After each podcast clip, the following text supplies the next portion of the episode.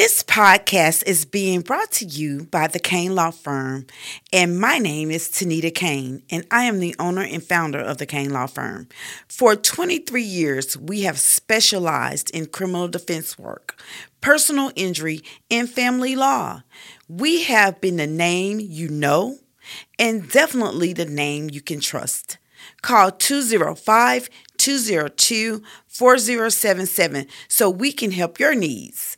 That's 205-202-4077. And thank you for trusting the Kane Law Firm.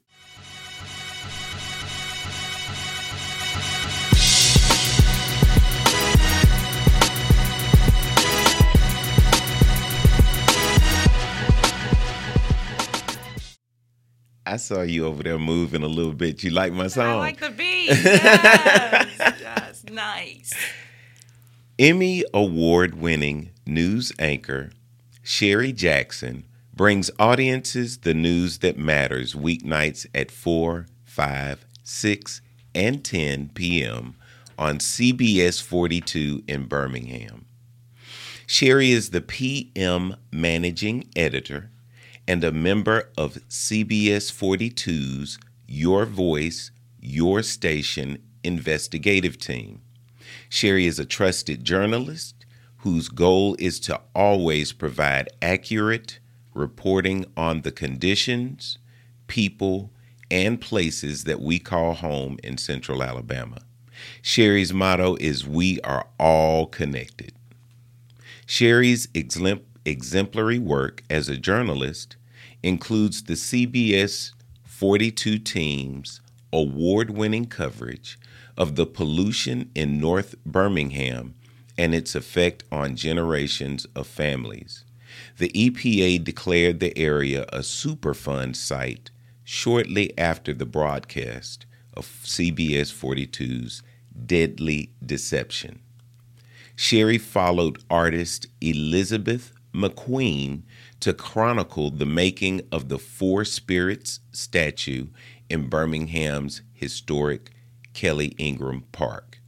It led to the Emmy award-winning documentary Hope and Honor, which tells the story of Birmingham's effort to erect a fitting memorial to the victims of the 1963 16th Street Baptist Church Bombing. In telling the story of that seminal year in the U.S. civil rights history, Sherri traveled to Washington, D.C. for coverage of the posthumously awarded Congressional Gold Medal to Addie Mae Collins, Cynthia Wesley, Carole Robertson, and Denise McNair. As Sherri and photographer Toby Carter boarded the plane to return to Birmingham that evening, they were applauded by passengers on the plane who were also headed back to Birmingham. That's cool. They said they were proud a local television station cared enough to travel to D.C. to tell this very important story. The medal is housed at the Birmingham Civil Rights Institute, where Sherri has moderated, hosted, or covered events that focus on our humanity. In 2021, the Birmingham Civil Rights Institute named Sherri as a courageous communicator during the Institute's 30-year anniversary at Fred L. Shuttlesworth Humanitarian Awards dinner. Sherri's journalism often focuses on health and families, including the local war on breast cancer, spotlighting local research at UAB's O'Neill Comprehensive Cancer Center. The series included a podcast. Her Emmy award-winning Dangerous Connections focused on protecting children on digital devices, whether from bullying or predators. Sherri is the recipient of numerous professional journalism awards. She's been named Best News Anchor several times by the Alabama Broadcasters Association. In 2019, Sherri was selected for the inaugural class of Top Women in Alabama Media. In 2022, colleagues re-elected Sherri to serve as the Region 9 Director representing Alabama, Mississippi, Louisiana, and Arkansas on the Radio, Television, Digital News Association, RTDNA, Board of Directors. She currently serves on the board of the Foundry Ministries and has previously served on the boards of Children's Aid Society, Child Care Resources, UAB Comprehensive Cancer Center, and American Red Cross Blood Services, Alabama. Prior to making her home in Birmingham in 1998, She worked for WGXA-TV in Macon, GA, WSAV-TV in Savannah, Georgia, and WSAZ-TV in Charleston and Huntington, West Virginia. Sherri is a native of St. Louis, Missouri, and a graduate of Morehead State University in Morehead, Kentucky. She is a member of the National Association of Black Journalists, Radio, Television, Digital News Association, and Delta Sigma Theta Sorority, Incorporated. Sherri Jackson, tell me a joke. What did the snake say to the farmer who cut off his head? Ouch. I ain't got nobody.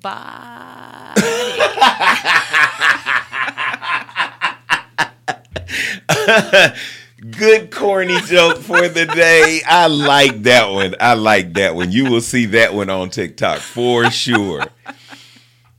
Where do bad rainbows go? Ooh. I don't know.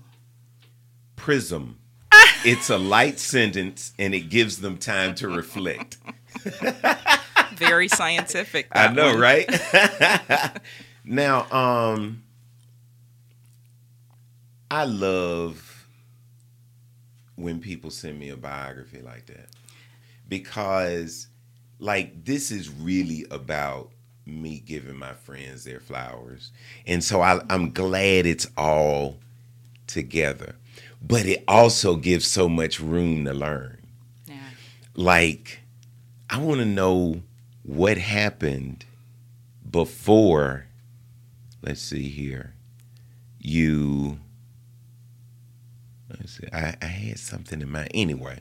Let me point out, it should have said 2022 as the 30th year anniversary for the Birmingham Civil Rights Institute and the Courageous Communicator that I was awarded last November.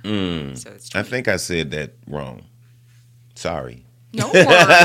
I know we've got some people who are listening are like, no. Yeah.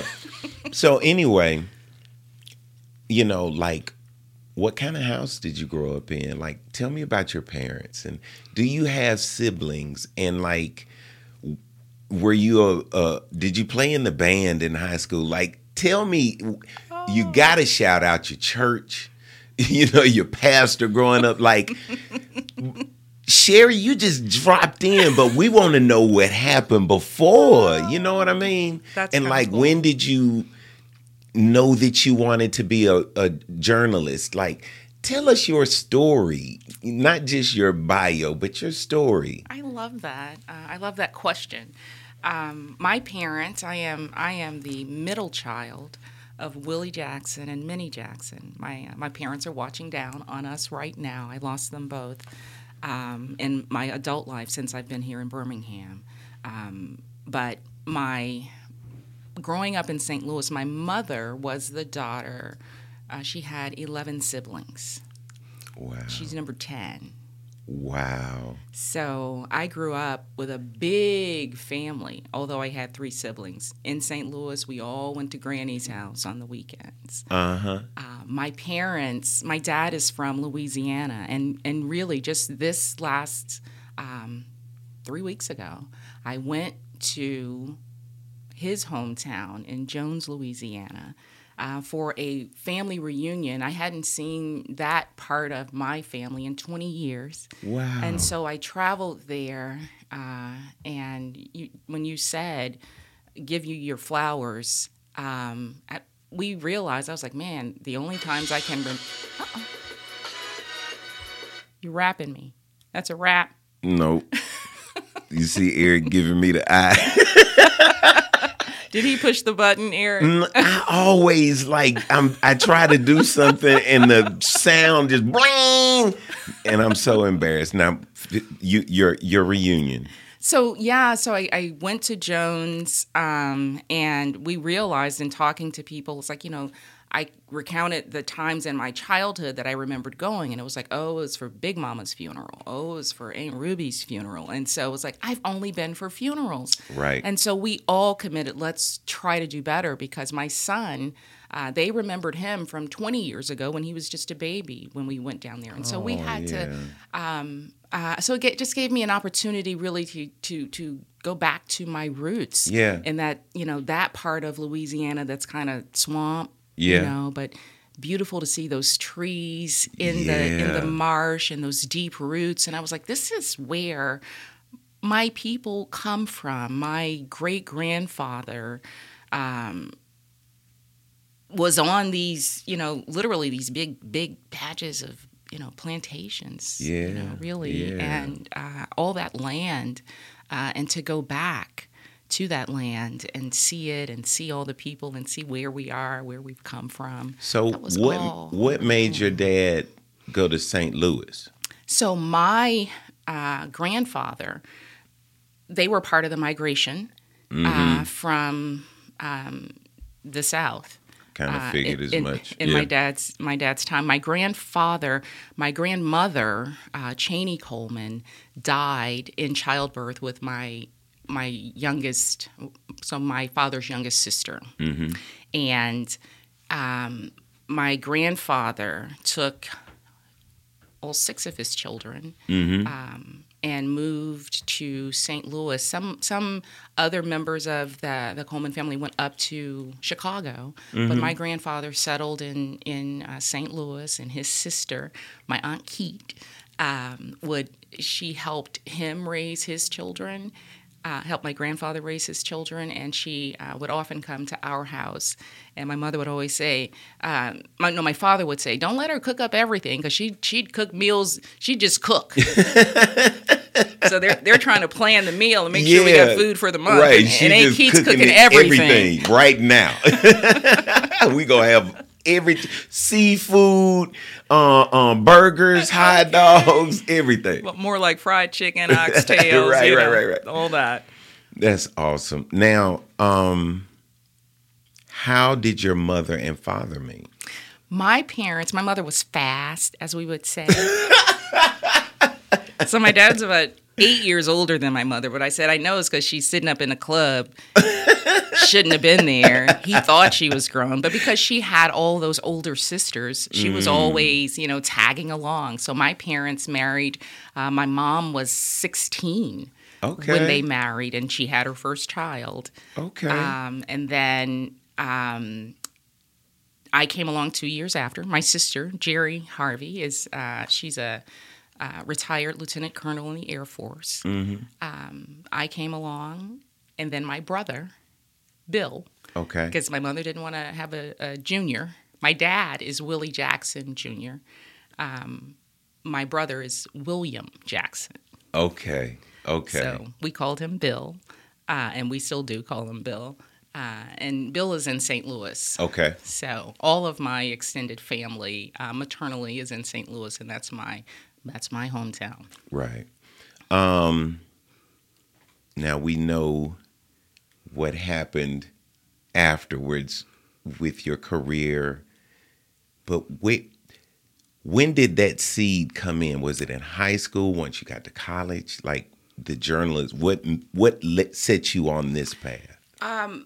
My family would always we watched the news all the time. Like it was dinner and then Family Feud and, the news. We're watching television. And so there was a woman on the news in St. Louis, Susan Kidd. And Susan Kidd had this afro in, you know, late 70s, early 80s St. Louis, and I was like, I want to be Susan Kidd.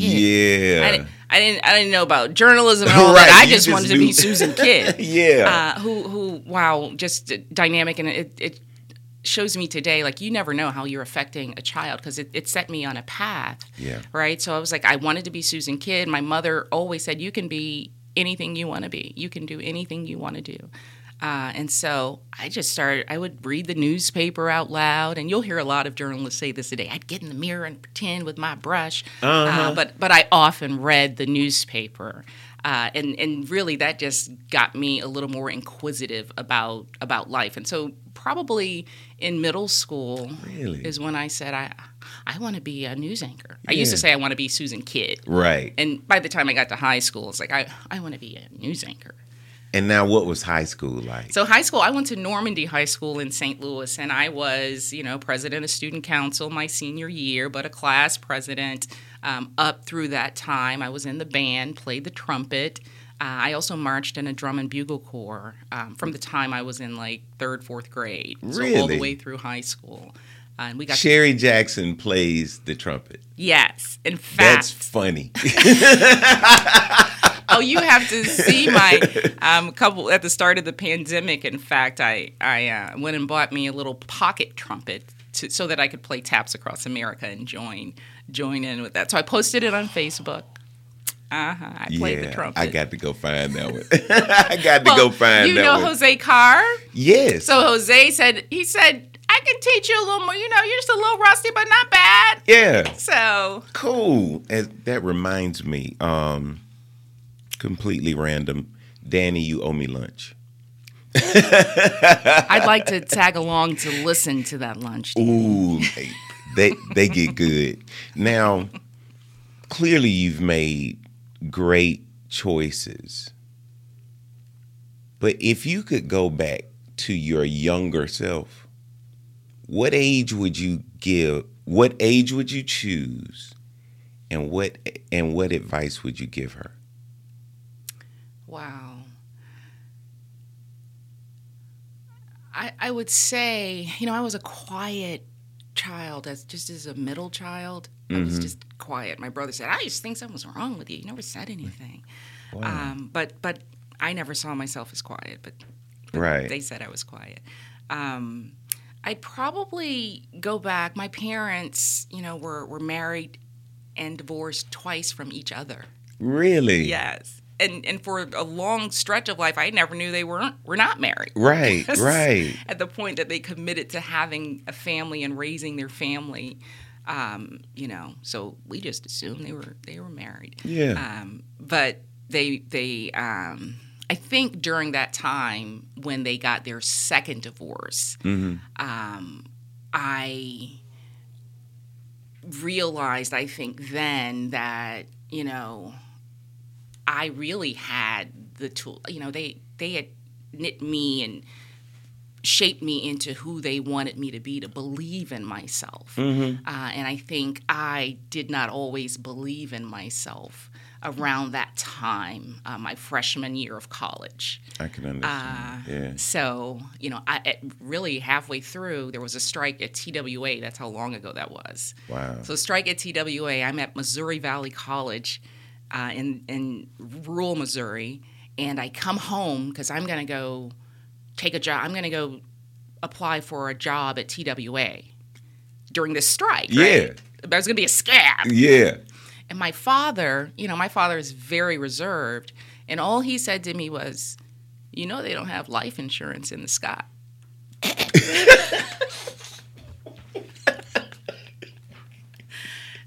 These are profound moments in my life. Our parents cut deep, didn't they? That is all he said.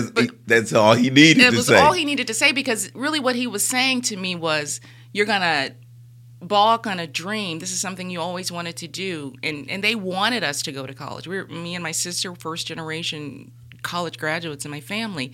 And my father, in his own way of saying, you're not going to drop out of college and go try to get a job at TWA. You're going to go back to college and finish what you started. all of that was said in that one little sentence. In that one sentence, there's no life insurance in the sky, which clearly isn't true. Right. But it was a strong no. It was a strong no, because it was that point in life where he really was like, you know, you make your own decisions about your life and what you want to do with it. And so that was pivotal for me to finish what I started. So I ended up transferring from that little college. I went home to St. Louis, to the University of Missouri St. Louis, worked at the post office for that semester, because that used to be our summer job. My sister and I in college was working at the post office. What did you do at the post office? I was a mail lady. My mother worked at the post office. She retired from there. But, so our summer job was letter carriers, which was, $5 an hour. It was big money back then. Big money. Yeah, yeah. But before I ended up at Moorhead, I still was like, that really was a year of transition for me, and really having to realize that they did give me all the tools I needed to make the right decisions. I just needed to stick to it.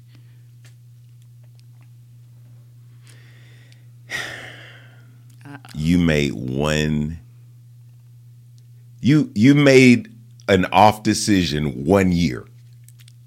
I mean, most people would be like, "Oh, I would have gone a whole different path." So that means you made some really good decisions. Well, because I could have been, a scab at TWA. I know, but that's my point. But you didn't. I'm saying you didn't. So there's nothing you changed other than I would have been more focused that one year. Come on, that's some good stuff. Well, I think I have had a blessed life, but obviously there have been other challenges, but pivotal moments. Yeah. Young Sherri, yeah. I would not change the decision that I made. Right. Thank God, my father gave me wisdom to change it in the moment. Right. Because think of all the young people who have a dream, and somebody talks them out of the reality of it, like you can't be an actor, you can't do, That's right. You want to go to the moon. That's right.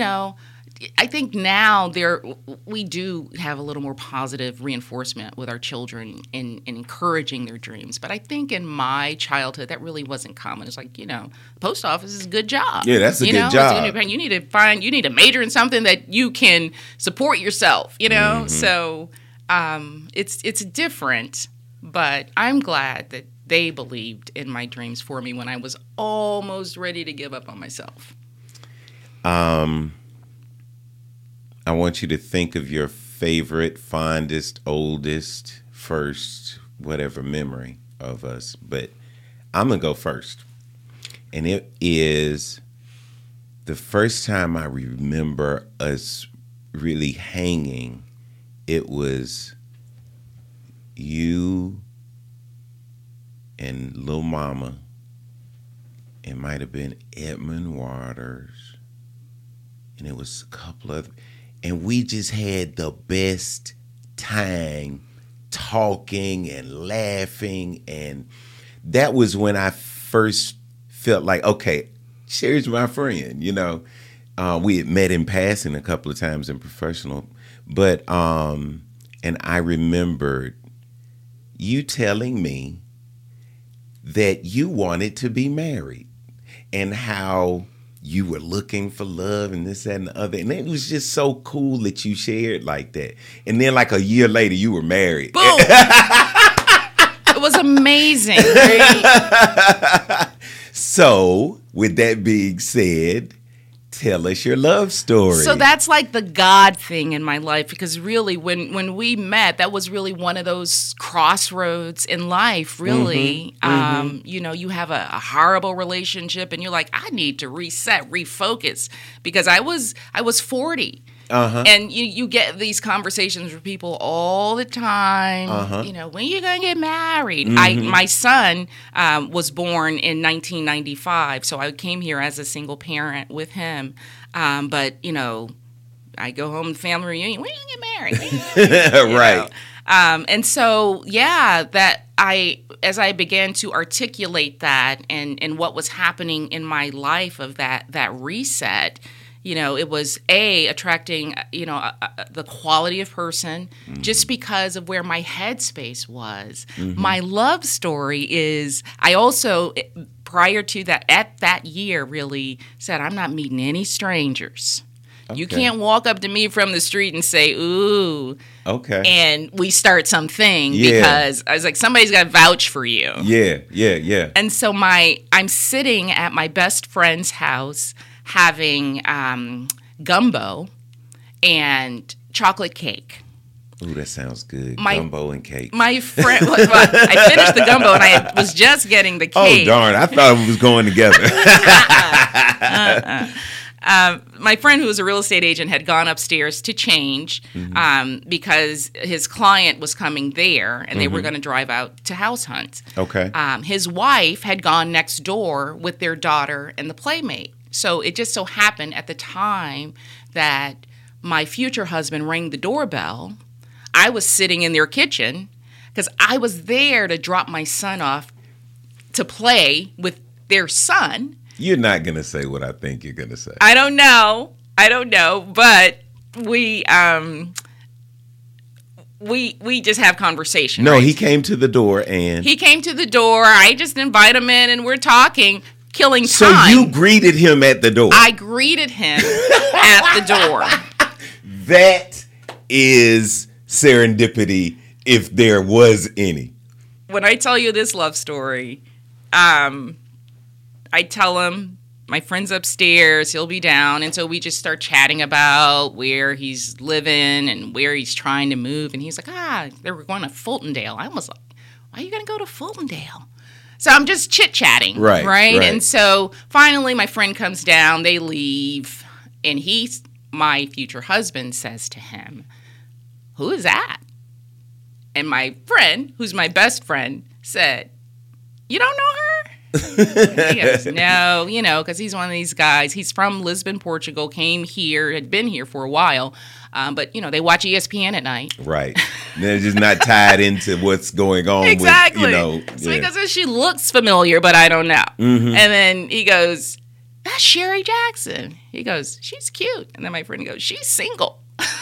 And the rest is history. You know, we had lunch. And that was it, really. We traveled to Portugal for New Year's. He invited me to Lisbon to see, you know, just his life, his family. And I went. Yeah. And we came back, and we were engaged. We met and married within 4 months. I met him in December, and we were married in April. Oh. 15 years ago. Oh, that is so sweet. Okay, so I brought all that out. Now, what's your favorite memory? I love those moments after the party, right? When you can really sit and talk and just, you're in a good headspace and you're just talking. Yeah. And I remember, and I feel like one of my NABJ girlfriends is somehow related to you as well. Okay. But I'm not 100% sure, but I feel like they asked me once, and I said, yeah. But I remember you, because you gave me that list of questions, I was like, where do I talk? Well, like, when did we meet? Mm-hmm. I don't remember when we first met. And that's what I was saying. I don't remember when we first met. Mm-hmm. And then I feel like I watched a transformation with you on Facebook because I used to follow you. Mm-hmm. And I was just, you know, becoming more and more proud to say I knew you.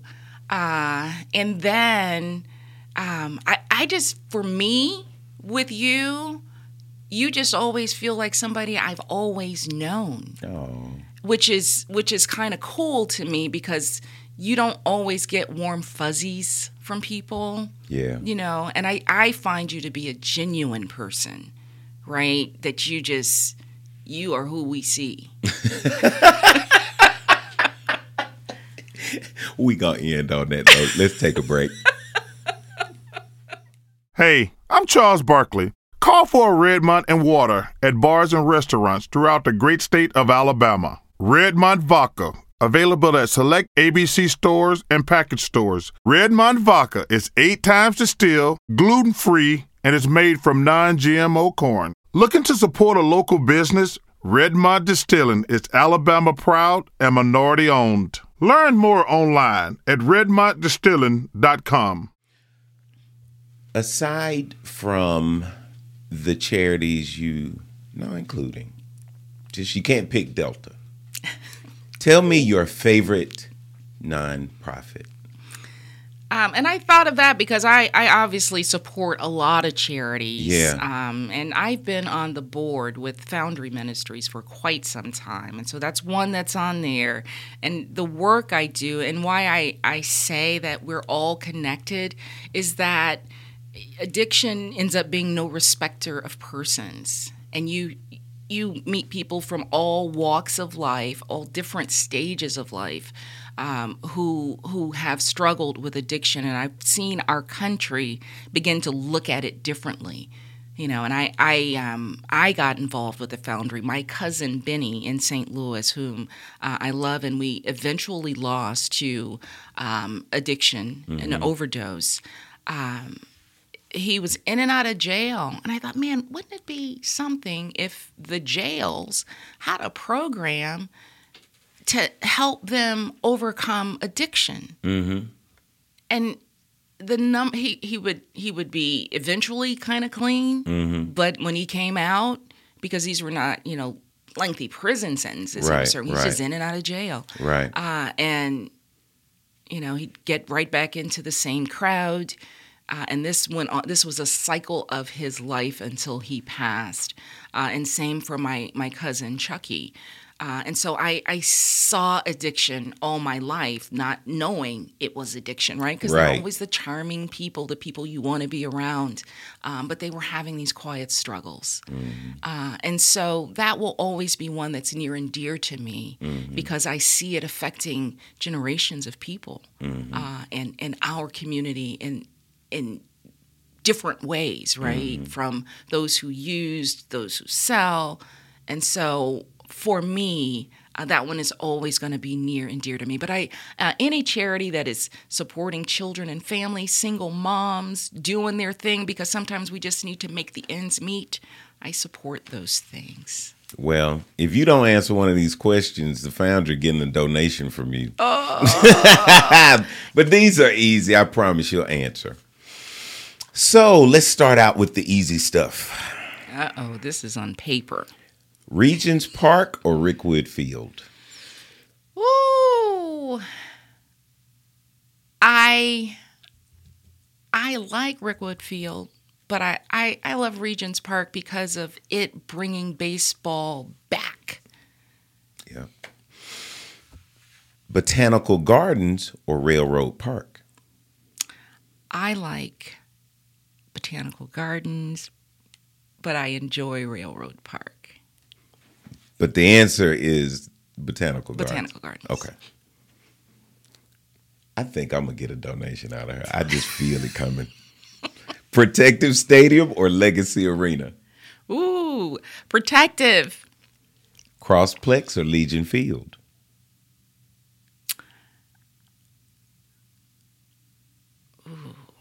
I'm going to say CrossPlex. See how shaky she is? I'm going to get her.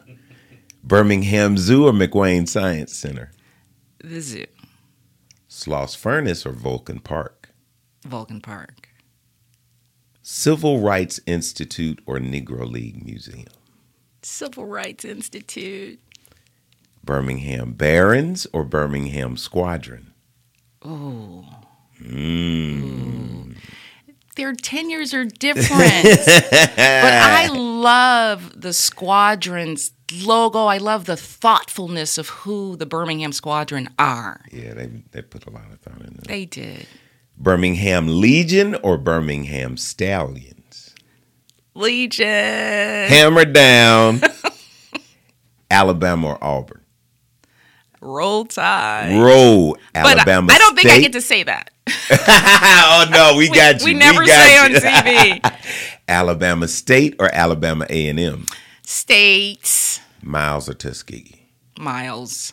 You got some great answers. I didn't get anything out of it. You didn't get anything out of me. What is your favorite? I mean, what is your sign?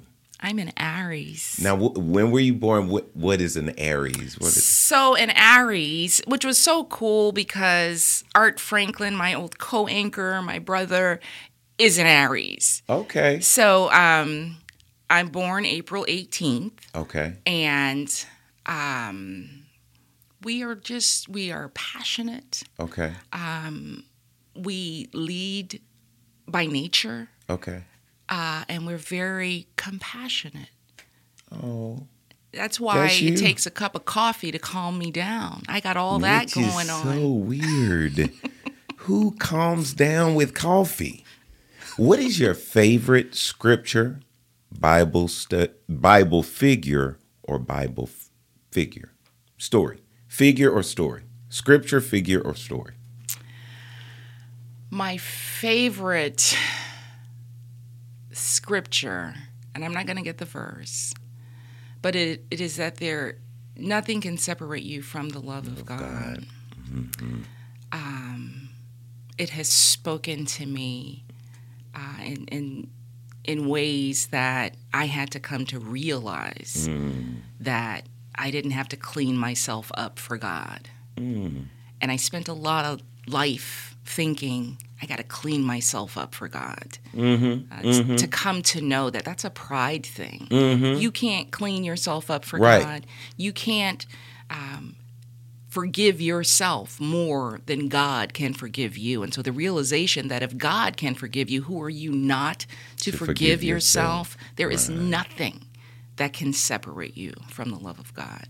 And so that is something that's dear to me because it was transformative for me when I got that into my spirit. My favorite character of the Bible, Joshua. Yeah. Joshua was he was going against the tide, and he was so courageous. Yeah. Joshua went over to the promised land. It was they got those giants. We can take them. We can do this. We got this. And so just that, the fact that they didn't. Yeah. They didn't. But I love the courage of that because sometimes you really got to stand alone. You do. When you believe in your heart and don't be afraid to speak it. They may not do it, but say it. And that courage is something you just have to take with you. And I need that courage in my job every day. Yeah. This is a different question. Do you ever get any crazy emails and stuff when you were talking about when you were talking about courage that came to mind? Tell me some crazy stuff wow. We're in such a different time right now, and people assume they know so much about who you are because you're a journalist, you're a black journalist, and so you get trolled sometimes. I'm not getting as much trolling as I did in 2016 through 2020, but you get trolled because people just assume that you think a certain way. Right. And so frequently we get those emails. And what I do is I'll snip the part of the newscast that they claim to criticize and say, no, this is what I said. And typically, for me, the few times I've had to do that, it stops. Okay. I've had a stalker follow me before, and thank God for the police, and knowing, just being aware. And so those things just make you astutely aware. And I think as journalists, we have to be aware of our surroundings at all time. And so it's not like you don't want to be out and around people, you don't want to hang out with people, but you have to be mindful of that little bit of being a public person. Probably the same for you. Is that I've got out death threats. You need to die, dude. Especially during that Hoover stuff. I was getting it. But, I was literally sitting here thinking about you having that, you choosing Joshua and talking about courage. A lot of people think I'm more courageous than I am. You know, I face a lot of anxiety. I just do it anyway. You know, it's not that I don't feel anxious or feel fear. It's just, yeah, you tap into the courage and you do it anyway. But I am not just immune to assault, you know, be it verbal, threats, real, whatever. It's just when you feel driven to whatever purpose that is. I was just taught you pull your big boy pants on and you go through it. Well, if not you, then who, you know? If not me, then who? That's a real question that has been posed to me when I have not wanted to do something. Like, okay, who else is going to do it? So that's another reason why I have been in the forefront a few times, but that is not where I'm most comfortable. I want to sit back here and plot on your ass and execute and whatnot. But, you know, it is what it is. What is your favorite NBA team? The Lakers. Yes. Your favorite NFL team? The 49ers. Not bad. Well, let me tell you, I inherited the Dolphins, but growing up, it was the 49ers and Jerry Rice, hands down.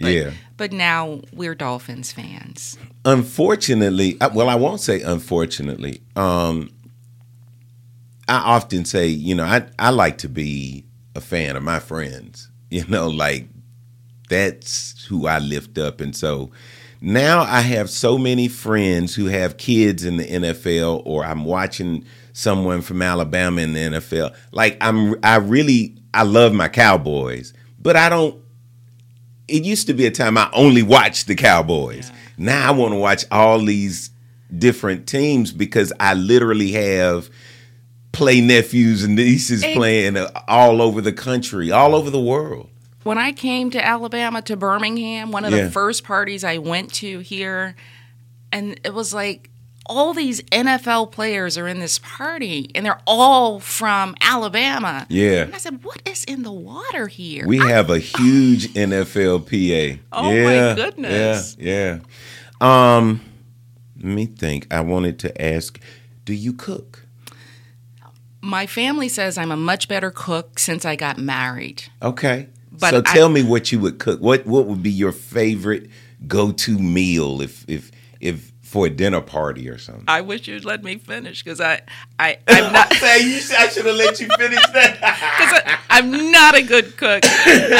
We call it freestyle when I get in the kitchen. My son is a sous chef. He is an amazing, amazing chef.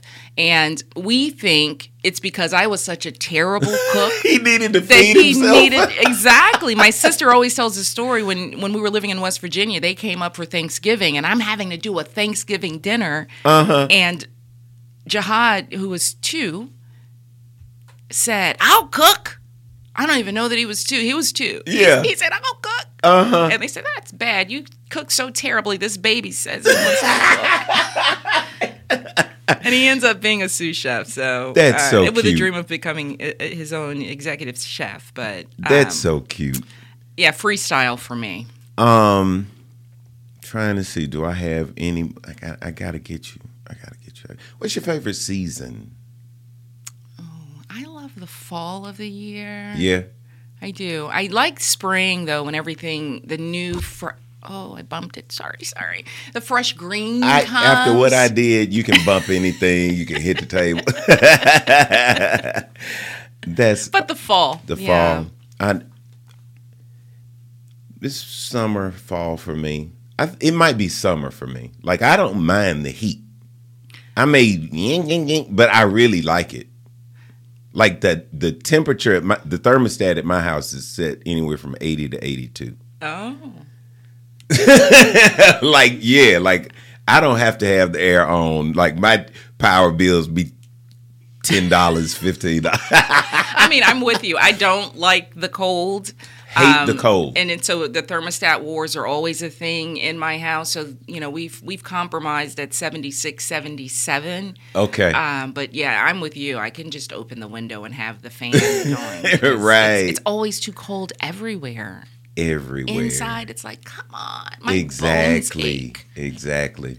Now, tell me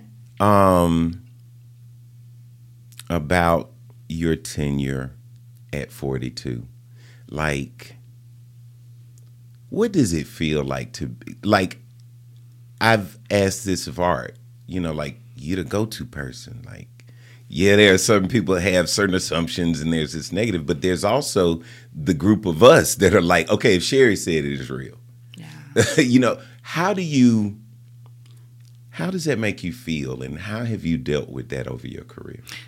I think the trust is something that we both have to protect. Like, mm-hmm. I got to protect that people trust me. Mm-hmm. And so there are battles that will be fought in newsrooms. And I think anchors everywhere fight battles to make sure that their truth is protected. Mm. And in that regard, there are stories that I know that are so important that you got to fight to sometimes get in the news, on the news, mm-hmm. Because there just may not be the appetite for it. And so I deal with it in that, you know, I'm always going to shoot straight. I am going to take whatever it is. I don't get the final say. I think that's always a delicate balance because people are like, we all didn't do this. Mm-hmm. But it's like, I don't get the final say. But right. I think you can know and trust and believe that I'm fighting for that. I'm fighting for that. One of the stories that I'm really most proud of is this undertaking that I'm doing with mothers of murdered sons, and that I wanted to tell this story of violence in a different way. And we know violence is something that is always covered in the news. Right. And how do we come at it differently? Right. Who is most affected? Right. These moms. And really from that, last November, you know, we've been able to grow partnership with other media outlets, the Birmingham Times and AL.com, to really look at and seek what are the solutions in the community. And so it's just been an ongoing project that I'm proud of. It's actually, it's been nominated for a couple of awards with the National Association of Black Journalists. And so it's the type of work that we have to do. It's a type of story that we have to tell in our community. And sometimes people don't want to hear those stories. But we have to continue to fight to tell it, right. And tell it in a way that makes an impact. Before I let you go, I need you to talk about one last person. And even though the NABJ conference will have passed by the time this comes out, one of our dear friends is being honored. And I would love for you to say a little something about Roy S. Johnson. Roy S. Johnson, he's the man, right? And I tell people, I was like, you got to know who this guy is before he came to Birmingham. Yeah. I love his voice and how he uses it. He's a witty writer, but Roy is so smooth. Mm-hmm. I'm so glad that NABJ honored him as an honorary chair and is putting him into the NABJ Hall of Fame.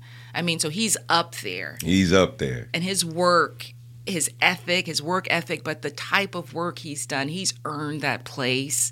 I like him because I remember when Roy first came to town, I met him at NABJ, and I was like, when he came to town, I was like, I got to take you out. I got to, you know. Uh-huh. So we just connect a little bit, and, you know, obviously Roy is Roy. Yeah. And so he's moving and shaking and doing things, and so I'm not surprised at all that, you know, we got a chance to see his face on the bus riding around the city as an honoree, because he should be honored. He's a cool person. He's cool, the best. I've never seen Roy lose his cool.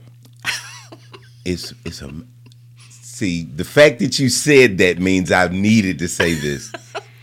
Number one, people take Roy for granted. A lot of our people here in Birmingham don't know how great Roy is. And then number two, you know, they're in our activist community have really gotten at him sometimes. He don't break a sweat. No. He is so smooth and so cool and so unbothered. And but most importantly, he just has the greatest stories. He has the best stories. So that's, I'm always excited when he's going to be around because I get to hear something crazy. When I think about him, excellence. Yeah. Excellence is, it's what we do. He's just excellent in his work and how he does it. And no matter when his opinion column comes out, it's like, yep. He said that. Yep, that's right. That's right. Give us some shout outs. Who you want to give a shout out to? Well, I want to give a shout out to my family, my Birmingham family, and I want to take this moment because I just returned from the funeral of a colleague in New York, and I saw the impact she had on the community there. She was a meteorologist in New York, beautiful young woman, passed away at 51 years old. And me and my girlfriends, we all got together because we were a part of a crew that got together every year at our national convention. Mm-hmm. And a few of us got a chance to go to her service. And sometimes we think we don't get to see how it translates on the other side. Mm. Do people appreciate what we do? Do they understand? Do they know the sacrifice? And for her and her community there in Mount Vernon, to see how they showed up for her and gave that love back to her family during this time, I just am still reflecting on that because for me, it's like, that is it. This thing we do every day, this is our life. It is a huge sacrifice. And so shout out to all of those people in the community who will see me in the grocery store or at an event and come up and say, I love you. I love watching you. You're my favorite. That doesn't bother you? It doesn't bother me, especially when I know in this community that many of the people who do that are very much people who participated in the civil rights movement. They were the foot soldiers of people. We don't know their names. But I know that I get to sit and do what I do because those people were courageous enough to get out into the streets and march for something that was fair, just for me. I didn't know it, but I'm here and I represent all those people. And when they give that love back, I'm so grateful that it's a flower that I get to receive in those moments while I'm here to receive it. I want to thank my dear, dear friend, Sherri Jackson, for joining us. I want to thank you all for listening. And as always, a huge shout out to Creed 63, urbanham.news, and urbanham.com. God bless. Hi, I'm Tanita Kane from the Kane Law Firm. For 23 years, we have been the name you know, and definitely the name you can trust for your legal needs, whether it be criminal defense, personal injury, or family law. We can take care of your needs. Call 205-202-4077 or visit our website at www.cainlawbham.com. That's www.cainlawbham.com. This podcast has been brought to you by Jefferson County Sheriff's Office.